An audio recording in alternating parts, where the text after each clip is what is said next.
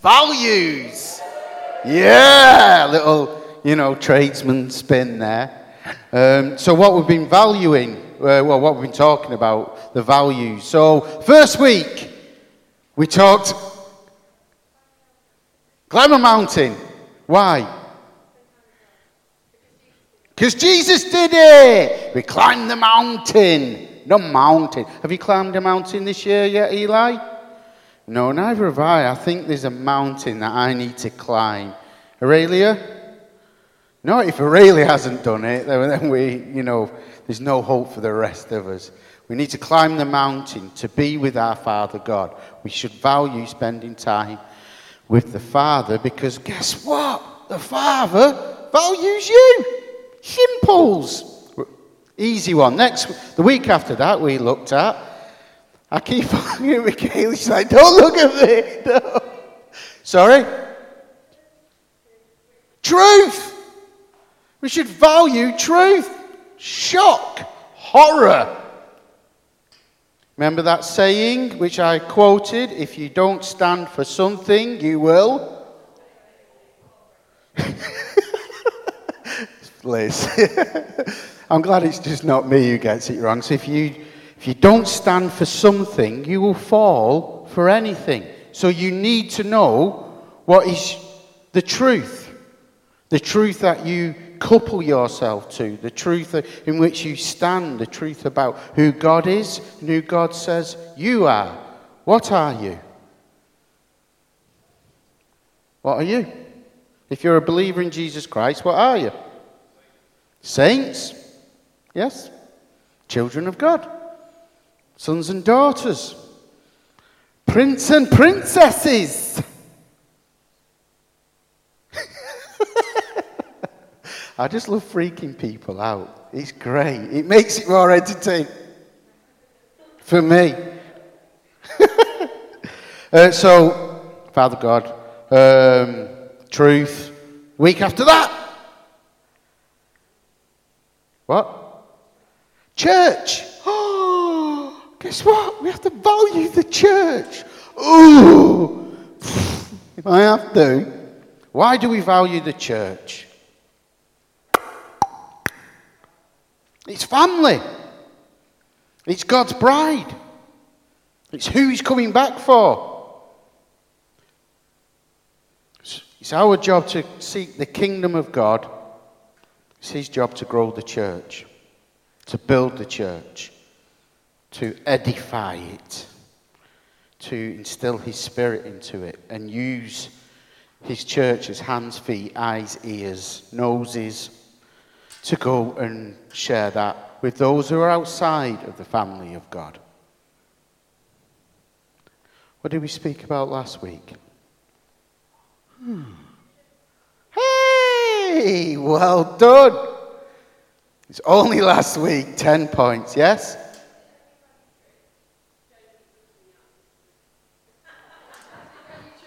What? Sorry, I did. I did. Oh, what? I missed that. Yeah. All right. well done, Joan. We should value mission. You are not just here by mistake.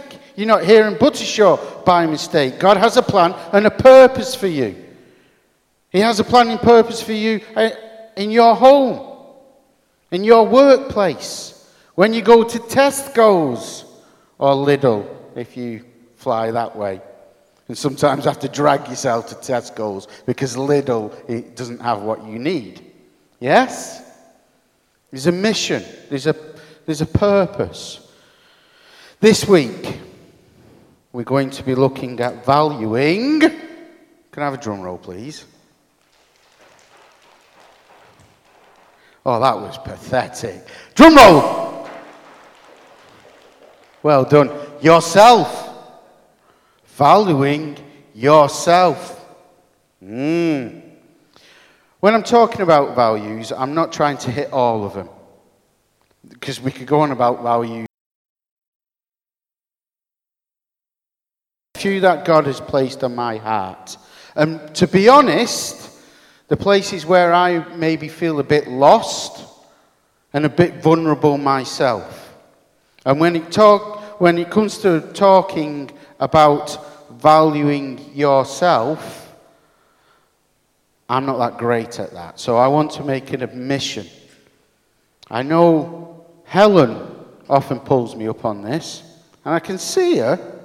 She's like, mm-hmm, valuing yourself. Mm-hmm. I can tell, I can feel the vibes coming off her because I don't often speak well of myself. And I don't know whether that's just my Britishness, you know, trying to be humble. But as Luke reminded me this week, or last week on Sunday, the, uh, the three layers of humility. Can you remember what you said?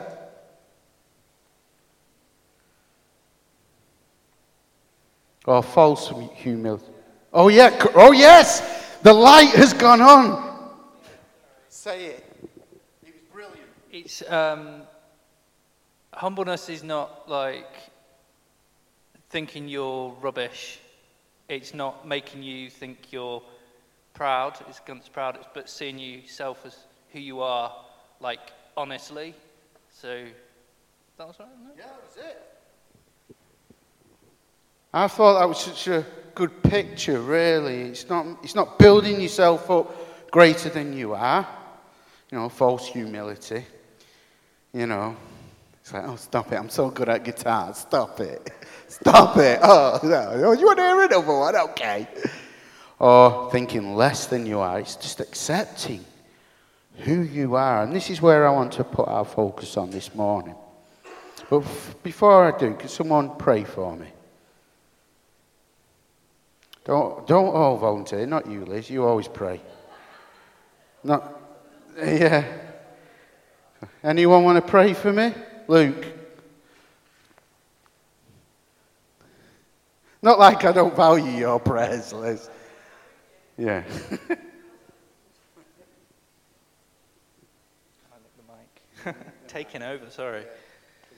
God, I just thank you for Gav. I just pray that you bless him, bless his heart, bless his voice, bless everything that he has to share with us. And I pray that we would be blessed by what he has to say. I pray that he would just. Um, I just see a picture of like, um, you know, electric trains, not like the ones that guzzle fuel, but the ones that have just got overhead wires, and you just got your thingies up, or like the trolley buses, and you're just connecting to presence of God to just uh, bring us closer to you as we all jump on the bus on this journey together. So I just pray a blessing on you, Gav, right now, that you would be able to connect with God and then speak whatever comes out. So bless you in Jesus' name. Amen. Oh, thank you. Thank you. It's interesting you mentioned buses. I was speaking to my good friend and mentor uh, Ash, and he, he shared this story about a bus and how we all get, we all arrive at the same bus stop, uh, like the bus station, where all the buses come in. And we all get on our bus. You're all assigned a bus. And we all go off, we start to file out the bus station one by one, and we all start on the same route. But as the bus travels a bit further, the buses start to peel off and as you're getting further away from the bus station and the people on their buses, you start to feel a bit agitated. And when the bus meets its next stop, you start to feel tempted to get off the bus. And then you do get to the next stop after that, and you do get off the bus. The problem is, is that when you get off the bus, you need to get the bus back to where you started and then get on the same bus out again because that's your bus. And the moral of that story is stay on the bus. Sometimes we jump off the bus a bit too soon. And we do that subconsciously, I think, with ourselves. That we jump off the bus where I can't do this. I'm not good enough. I'm on the wrong bus. Where am I? You seem to be taken in the middle of nowhere. And often we jump off the bus too soon. But the thing about buses is that they do stop and people get on. And we need to start to realize that if we are on the bus and feeling a bit lost, God will bring people on the bus with you to help you stay on the bus. So it's interesting that he mentioned that. And I think that's a good place to start. Where are you? Are you, are you on a bus and you're thinking, I don't like this travel? I don't like where I am. I don't like how it's making me feel. Are you happy that you're on a bus that, and you know where it's going and it feels exciting and you feel like you're with the right people? Can I encourage you this morning to stay on the bus, particularly when I'm speaking? Selfishly. I think I'm guilty of that starting something and just looking for the exit because things get tough, things get hard. But valuing yourself. So when your faith is low, you tend to stop thinking about the opportunities that are in front of you and it, you start to see things more as an obligation.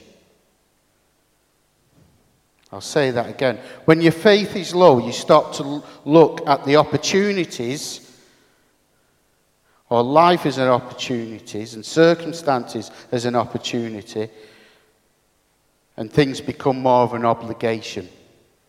For example, coming to church on a Sunday. If your faith is low, you find that you start to do things out of obligation. Oh, I should go to church. I don't really want to. But I, you trade the, the opportunity of, actually, I'm going to church. I don't really want to, but there's something there for me. There's something actually I probably need, and I just need to open my ears, switch a voice off. When your faith is low, you start to miss the opportunity and start to live in obligation. Are you with me? Excellent. I was going to say something stupid, but I'm not. I think I've done enough of that. when you are operating in like 30% of faith in your day to day life, what is filling the other 70%? If you live life with only 30% faith, so you might do your prayers, for example, 10% in the morning, 10% at, in the afternoon and 10% of in the evening, that's your 10% of faith, for example, uh, which makes up 30%. What, what's filling the other 70% of your life? Liz? Could be. Yeah. Anything else? Distractions. See, again, if you're living a life of 30% faith day to day, and I'm only giving this as an example, the other 70% will be filled with other stuff. So you've done your prayers, but then when you go into work, you don't share Jesus. For example, you go to church, you go home, and you fall asleep watching Formula One. I'm not saying these things are bad. You know, we do need to rest. We do need to kind of switch off, but our faith is a living thing. It's a living, breathing thing. That thing is, it's not a thing, it's the Holy Spirit, it's a person. Constantly saying, Come on, come on. I want to feel you 100%, but you're compartment, compartmentalizing me. So you're only operating on 30% faith. Maybe you only feel full of faith when you're around others, when you hear the worship music, when you are in your quiet time. That's great. But I want not just to operate out my 30%, I want actually my 30% to grow into 40, 50, 60, 70, 80, 90, 100%. So every day I know who I am I know who He is. I know He values me. And I know in every circumstances, it's not just an obligation I'm there, it's an opportunity. When you approach a job, a task or a conversation, are you thinking about how God wants you to succeed in everything you do, or are you just hoping that you just do a good job? Or, I quote, don't mess it up. You know them small voices? I hope I just don't mess it up. I hope I'm good enough. Let me tell you this morning that you are good enough. Not because I'm saying it, it's because God is saying it. And them little voices, they're saying, I, I just hope I just do a good job. Or I don't mess it up. Is false humility. Because it doesn't come from God.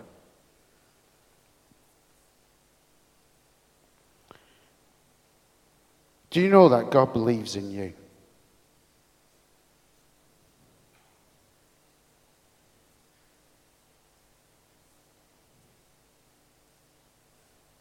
I'm looking around to see your faces when I say that. Do you know that God believes in you? Whether you believe Him or not, He believes in you. Let that sink in.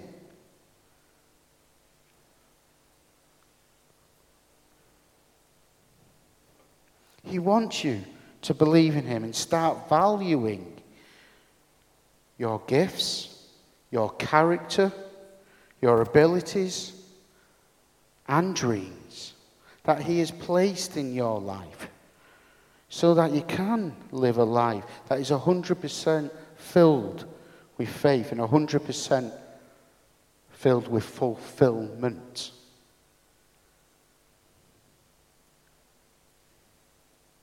Do you feel fulfilled? Do you feel well exercised in your life, both physically and spiritually? Or if you're honest, are you at a 30% mark? Sometimes. More or less than often. It's inconceivable that God would ask you to live a life that is not fulfilled. It is inconceivable that God doesn't want you to succeed.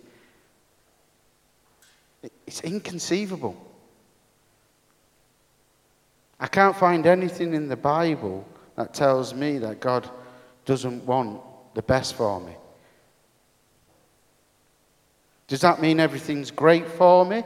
and I'm always going to be happy and clicking my heels as soon as I get out of bed, doing cartwheels and little spins in the breakfast bar, you know, popping the cornflakes. Yeah, in Jesus. No, I was having a conversation with Andy yesterday, and you know, it was quite encouraging conversation, but it was a very real conversation where we, we just recognize the truth that God uses all things, good and bad, to work our character.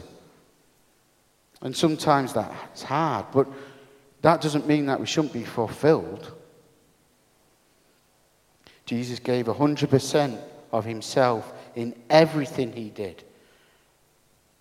The cross is not an obligation for Jesus, but a promise of the fulfillment. Jesus chose the cross. Jesus chose the will of his Father.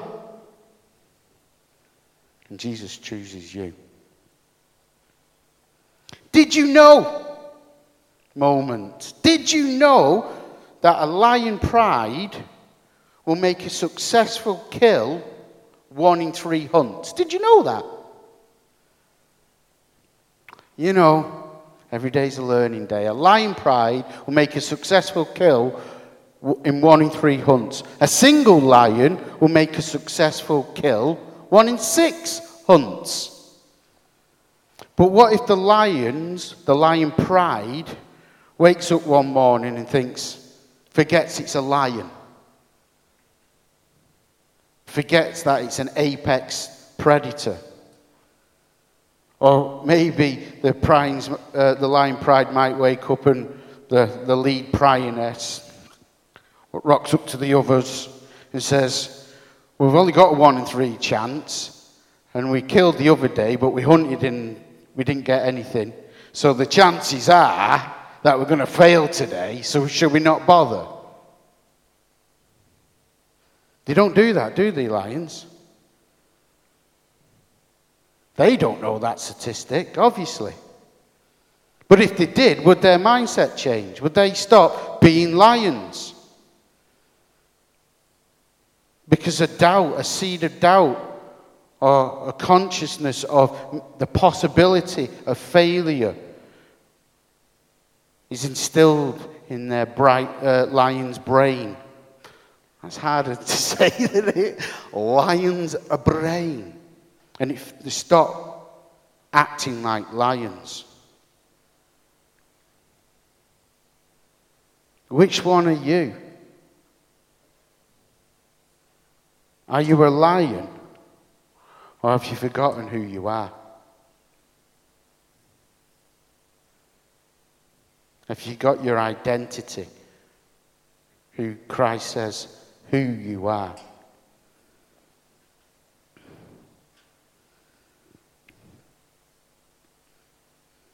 So, where does this all go wrong for us? I remember when I first became a Christian, I it was like a new world opened up to me, new opportunities. I looked different, I spoke different, I felt different. I actually woke up and I felt like I had a plan and a purpose. I remember I wanted to save the world, and I tried and failed. So, what happened along my journey where I start to have an identity crisis? where I start to feel like I don't feel fulfilled, where I start to act less like the son of uh, a child of God and more just like a broken Gavin. What happens? Where does it happen? Has anyone got any ideas? Yes.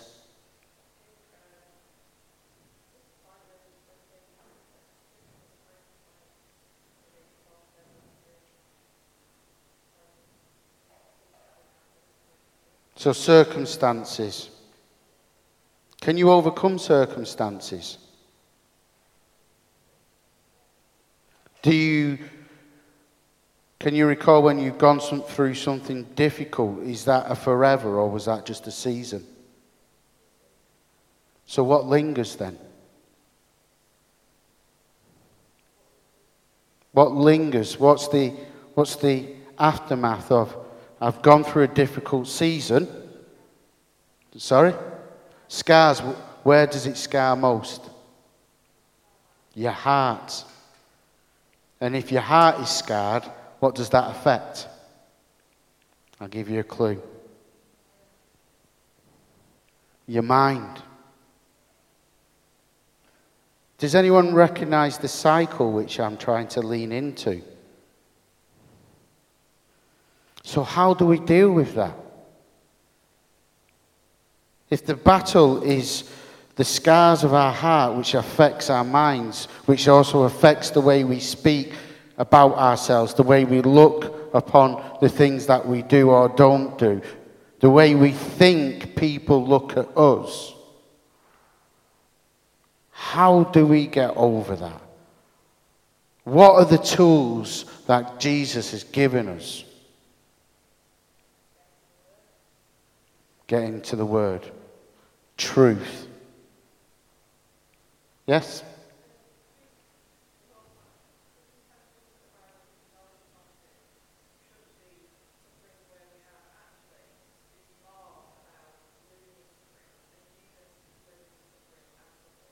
Yes.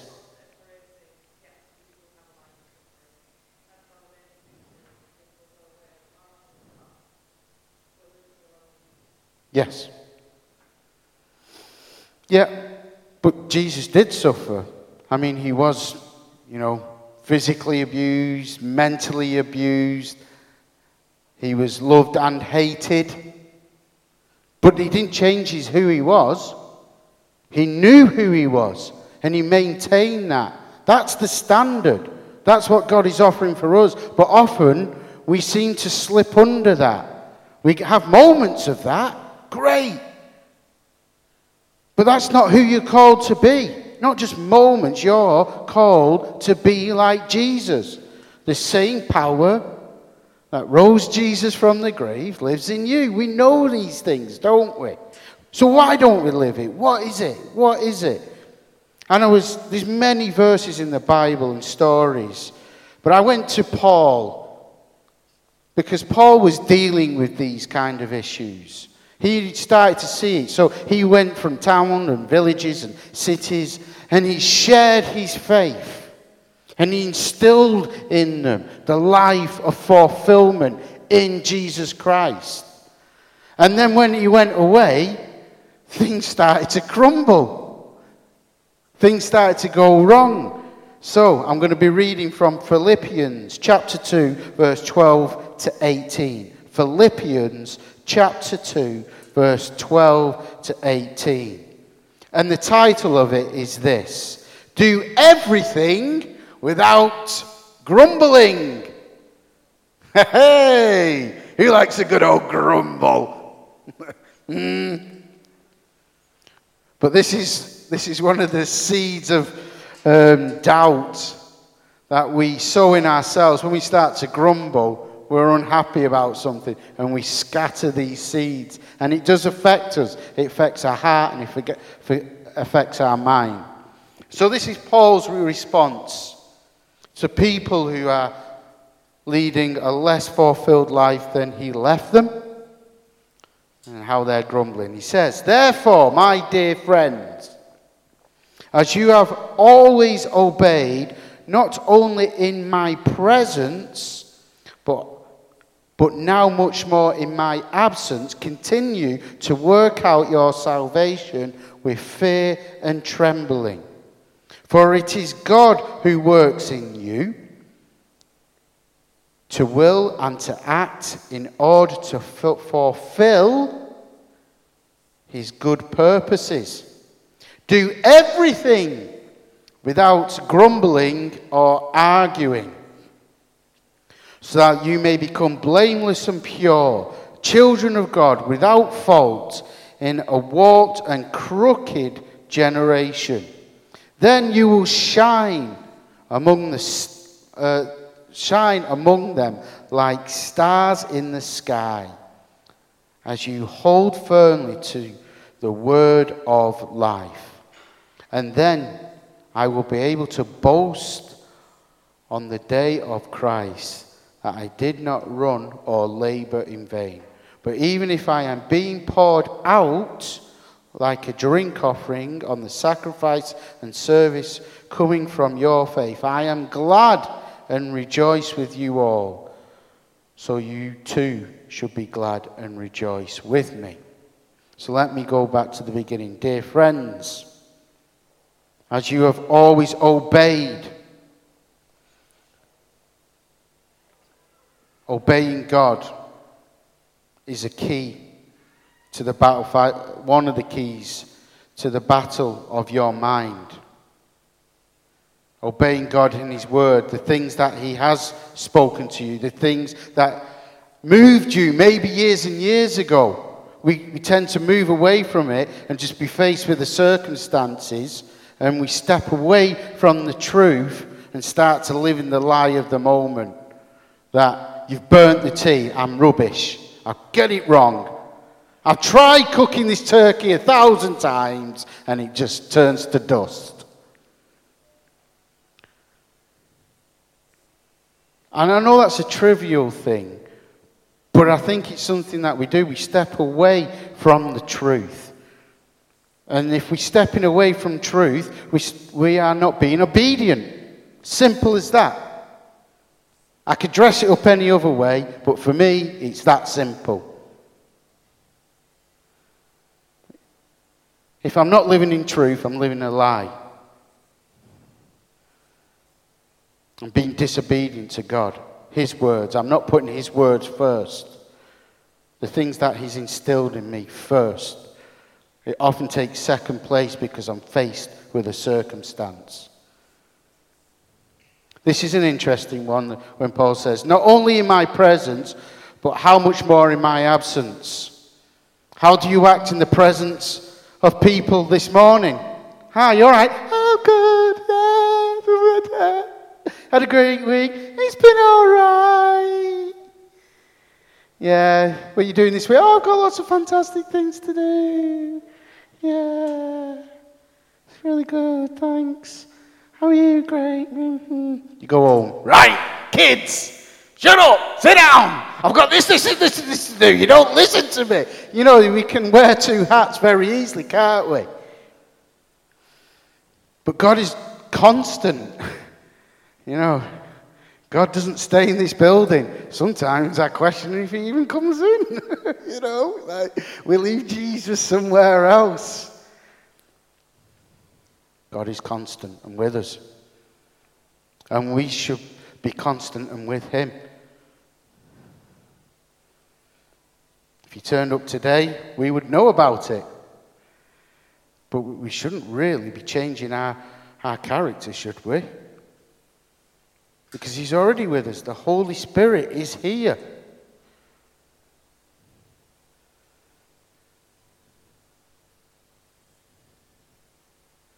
It's a tough one, that. The more I think about it, I know it can seem a bit creepy sometimes in you thinking that God can always see you. You know, particularly when you get into the toilet talk. you know, but am I always seeing God? Am I always seeing God? Am I just seeing God this morning because I'm paid to be here? It's my job, it's my calling. Or am I seeing God when I go home? When I wake up, when I'm faced with difficult situations? Am I seeing God? So, in, in presence and in absence, we should continue to be the person that God has called us to be. He says, continue to work out salvation with fear and trembling. That's just reverence. That's, that's putting God first, basically. It's not fear, like, oh, God's here. But there should be some kind of reverence, like, this is worthy because my God is worthy. I don't want to just wait until I get to heaven to have my face pressed down on the floor because I'm exposed to his presence. I want, I want that now. I want that now. I want the sense of fear and trembling when I start speaking bad about myself. I want, I want I need it. I need God to say, hang on, don't forget who I am and what I say about you to the point where I'm gripped. I feel that's what I need. Because if I'm relying on myself, I know I'm going to fail. But I'm not on my own. And I forget it. So, fear and trembling, let's not forget who God is and He's with you all the time. For it is God who works in you to will and to act in order to fulfill His good purposes. That means in all circumstances, whether you're enjoying it or not, God is working on you. Whether you know Him or not, God is working on you. You might hate God. You might love God. You might be somewhere in between. But God is constantly working on you. He never gives up on you. Never gives up on you. Through all circumstances, God is trying to teach you something. It's a privilege of being a father to three young children and to praise them when they do something good. But I actually really value that when they come against something and struggle, like they might have called their brother an idiot, to take that time and sit them down or sit one of them down and try to say that's not how we should speak to each other. There is, for me, are just as magical and powerful moments than seeing them succeed. But it's also, I like it when people do it to me. You know, I was joking about Helen, but you know, at least I'm wary of her correcting me, and she loves me and cares for me as a brother in Christ and has reverence for God to actually say, Gavin, stop saying these things about yourself. It's not who you are. Yes, you are a bit of an idiot sometimes. but even then, she's like, mm, don't. We can do it with each other. And there is a beautiful moment of saying, Well done, Brad, for speaking out this morning. Thank you for just making yourself vulnerable.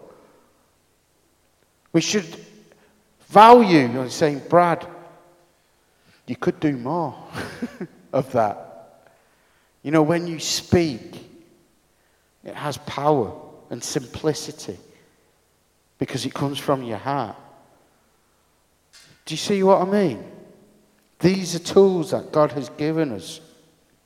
Do everything without grumbling and arguing with yourself. Forget anyone else. You know, oh, I can't do that. I do that a lot. I might make something. I've, uh, I love working with wood. It's a brilliant release for me. And one of the things I've started doing, I've started doing these uh, like carvings of faces in wood using nothing but my bare hands, no tools. I am the tool. No rebuttal on that, thank you, Eli. I am the tool. I'm using what God's instilled with me. And I do it, and it takes me a long, long time because I'm doing everything by hand. And I put it up on the wall. Someone says, That's really good. And you know what my reaction is? Yeah, it's all right. Uh, yeah, I'm never satisfied. I grumble with it. I could do better. I know the mistakes that are on there. And people are like, no, it looks great. Hmm, hmm. And I know what that is. It's a measurement of myself against expectations that come from outside. But often, and if I'm really honest, it's, it's me judging myself against other people who I think can do it better. That's what it is.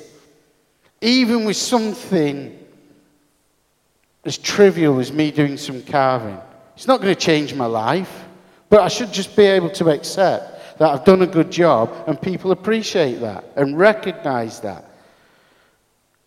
So I need to face what's in front of me, but actually, what I really need to face is stop placing myself against Andy. Thinking, well, he can do a lot better job than me. Or, you know, Louise, you know, she's far better at speaking from the heart than me. And I can do it all the time. I need to stop. So if I need to stop, Miriam, you need to stop. Because you do it too.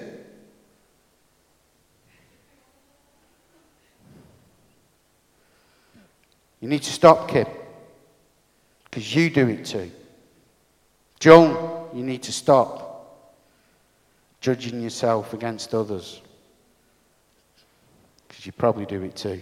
Probably less Joan, actually. She's a bit wiser and maturer than, well, me in that manner of respect. But still, you know, we do it. We need to stop doing it. Stop holding yourself up against others. Your only thing that you hold yourself up against is that. End of story. Not going to hear another word. And I'm talking to myself right here, right now, and I'm making myself accountable. So if I do start to grumble and moan, eh, all right, I could have done better, I could have done that, grab me by the scruff of the neck, drag me up here, why not? I need it. I can't do it alone, and I'm not alone. I've got the Holy Spirit, I've got my family, I've also got you guys. It's called a magic word. It's called discipleship. Woo-hoo. Feed into me, I feed into you.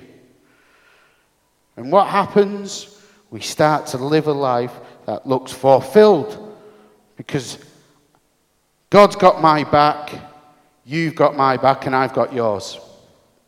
And we start to talk better to each other. We start to talk better to ourselves. And you know what the net worth of that is? That when people meet you, it will move them. Because it's so groundbreakingly revolutionary that the world will not be able to deny it. And Paul makes note of this. He says, Hold firmly to your uh, hold firmly to the word of life. When people speak godly words into me, they're speaking life into me. When I read the Bible, I'm instilling life in me. If I stop grumbling and start accepting the truth, it's life in me. And then you'll be able to boast on the day of Christ that I did not run in labor or in vain. Faith is not just about labor and vain, it's all, it is a part of it. You need to labor, you need to be worked on and work yourself, but it's not in vain. But even if I'm being poured out like a drink offering on the sacrifice and service of the coming of your faith, I am glad and rejoice with your soul. So you should be glad and rejoice with me. Oh, sorry, I've missed out the bit. That you will shine like stars. And that's it. Sorry. Children of God will be for and rocked in a crooked generation. That's it.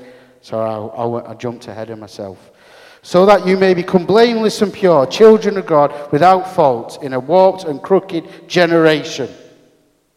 Why the warped and crooked generation? Because they don't know God, they don't know truth, they don't know who they are. They go around grumbling, arguing, judging themselves against others, jealousy, hatred, power, money, position. That's what you get outside of the family of God. See, in politics, breaks my heart. Some really, you know, I try and tuck myself into politics a bit more. And I do struggle with it. But I'm trying to actually reassess the way I view politicians because not all politicians are raving lunatics or out for themselves. There is some genuine, really good people out there who want to do their best. But the problem with them is, is that it's the party that kind of messes them up. Because they have to not only be accountable for themselves, they have to be accountable for their leaders and those around us, whether they agree or disagree with them or not. So they're already in conflict. But we often judge politicians as all being the same. They're not. It's the same as all Christians are not all the same. We're not. And you might be thinking, thank you, God, that I'm not like so and so. I shouldn't say that. That's, that's not really honoring. But I'm thankful for the, the length and breadth that's before me. That Judy's able to do things that I can't because that's part of her character. You know that Sean sees things in a different way than I do because that brings different perspective. But you see, we recognize that God has brought us together. And if we all start recognizing who we are and the truth of what it is, the more we give glory to God. We're all batting on the same team. The problem with politics is, is that the, the part of a process and a party that often means that they have to give up something which they really value and defend sometimes the indefensible just to stay in this group. It doesn't work like that in the church. You don't have to be anything except what God has called you to be. It's Him who changes your character, not the policies of this church. It's just not my great plans of what we should be doing next. It's God's plans. That's what I'm trying to do. When you're listening to me, I'm trying to listen to God and hope that God is speaking through me to you. It's not me. It should never be me. But I just need to stand here in confidence, thinking actually, God will use me to bless you. And whether you agree with me or not, there's opportunity for you to come and rebut me on that, but we're still pointing in the same direction. So let's be a little more sympathetic with the politicians. You don't have to agree with them, but let's pretend they're part of our family. And treat them and others how we want to be treated. Does that make sense? Good. We should not be walking around like dull lights, like we're half switched on. But we do. And I know sometimes life is really hard and it's really tough. And we need to gather around each other. But sometimes I know there's places and fights that you do really feel trapped in. It's not something you can always, stuff that happens to you that you wouldn't, it won't be right or appropriate just to share with uh, everyone. But we should always look to share with someone. Firstly, God, but the, if you haven't got someone you can be accountable to, that you can just lay bare and not necessarily be told what to do, but just be heard. That person has to be a person of Christ. Because if we do it with someone outside of the body of Christ, even though they, I'm not judging these people, but they don't carry the light of God. and you're almost you're seeking a counterfeit in a way. I'm not saying ignore them and not, you know, I'm trying to get the bounce here, but we, if you want to remain in the truth, if you want the light and shine and want to shine like Paul says, like stars, then we need to go to the light. And I think sometimes I find it easier, and and it's just me being honest, I can appease how I'm feeling if I'm feeling down by not going to someone in the church who might lovingly challenge me. I'm tempted to go someone out the church who will just agree with me.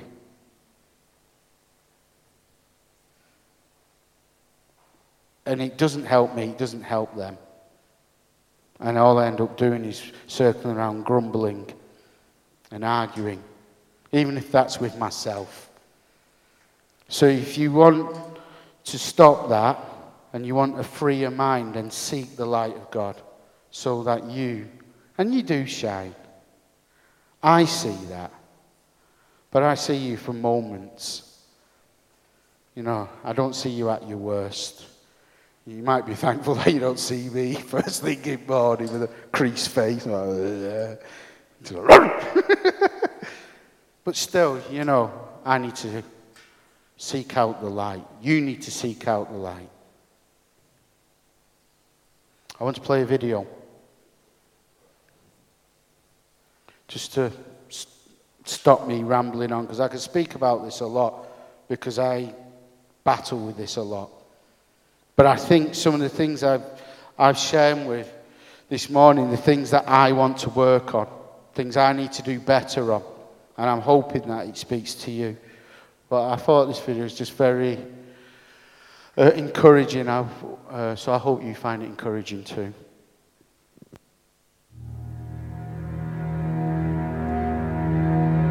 If you can believe it, you can receive it. If you can conceive it, you can attain it the most powerful tool that you have right now in your life, in your body, is your mind. That's why the enemy fights you in your mind. He fights you in your mind. For as a man thinketh in his heart, so is he. The devil doesn't have to tie you up for you to be bound. He just has to tie up your head with stress, with worry, with aggravation, with low self-esteem, with pettiness, with anger, with hostility, with rebellion. And he can make you physically sick because your mind is sick. You just have to get your mind out of trouble. Lay your hands on your head and say, Give me a new mind. Give me a new mind means give me a new perspective. Give me a new perspective. Give me a new way of looking at my situation. Give me a new way of looking at my circumstances. Get my mind ready for this year because when I get this year, there's going to be blessings. There's going to be miracles. There's going to be opportunities. Oh, yes, it's going to be some struggles. It's going to be some challenges. It's going to be some tests. But even the struggles are an opportunity for me to show off the victory if my mind can handle the change. If you can get your mind out, you can get your money out. You can get your family out. You can get your job out. You can get your career out. You can get your health out. You can get your prosperity out. If you can get your mind out, no devil in hell, no weapon formed against you, no enemy that hates you can stop you from being free. Grab yourself by the hand and say, We're coming out of this. How do you hang in there during the hard, difficult times, Les? You must have faith. You've got to believe in yourself. You've got to believe in your abilities. You got to believe in your service, your company, your ideas, unquestionably. You got to have faith, and that faith gives you patience. You got to keep moving and keep plugging away. You got to love it. It's got to be what you are supposed to do. You want to sing, and even though they want to invite you to Carnegie Hall, you're going to sing to anybody that listen to you, including singing to yourself. You got to write, even if no one published your book, write because that was given to you to do. You do what it is you're supposed to. You're supposed to build something. You're supposed to create something. I don't know how to do it. Learn. Do whatever is required. Go into action with your dream. And don't avoid where the fights are. Get in the midst of the fight. Get knocked down so you can learn how to fight so you can hold your position. Stand up for your dreams. Stand up for what you want in your life. Decide that your life is so meaningful to you, that you love you and you love life so much that you're going to stand up for something you want. Stand up for what you believe in because you can fall for anything. So what I say to you, that you are powerful. You have miracle working power in your life right now. But you've got to work on yourself. You've got to develop yourself. You've got to talk to yourself day in and day out selling yourself on you and on your potentials. And you've got to know that you are worth all of your effort. And that the key to your motivation, as you get a larger vision of yourself, is to know that you have something to give, is to know that you have a reason for being in the universe at this point in time. Take that leap of faith, trust yourself, and believe that everything is going to be all right.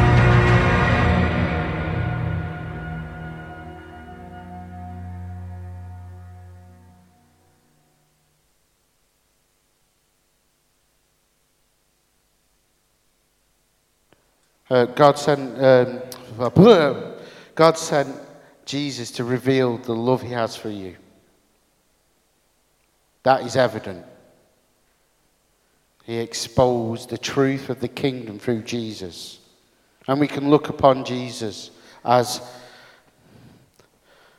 our target to be more like Him. But He also, through Jesus, is wanting you to see yourself who, how He sees you and who you really are.